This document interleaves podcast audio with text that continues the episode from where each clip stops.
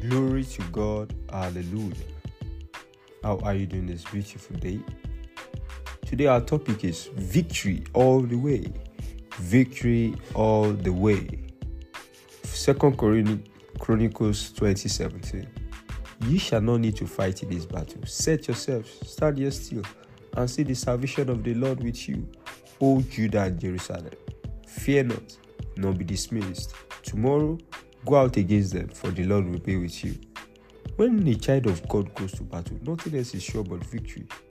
It is not a matter of whether we might win or not. No, every child of God wins, even if it may not seem so. The Bible cannot be rendered null. Everything born of God overcomes the world. We fight from the position of victory and unto victory. Jesus already won for us. All we do is enforce, enforce the victory won for us. Jesus came to work to destroy the work of the devil. If you are to depend on your strength to win the battle of life, you will fail. You are trying to deal with a devil that has been before you were born. But when you are in God, the Lord of hosts, you don't struggle with the devil. You put him where he belongs, under your feet.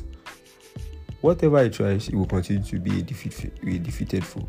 So, in the face of the craziest frustration, decide that every other thing lies but the word of God, and you see things change for you. You need to win from within if you must see victory without.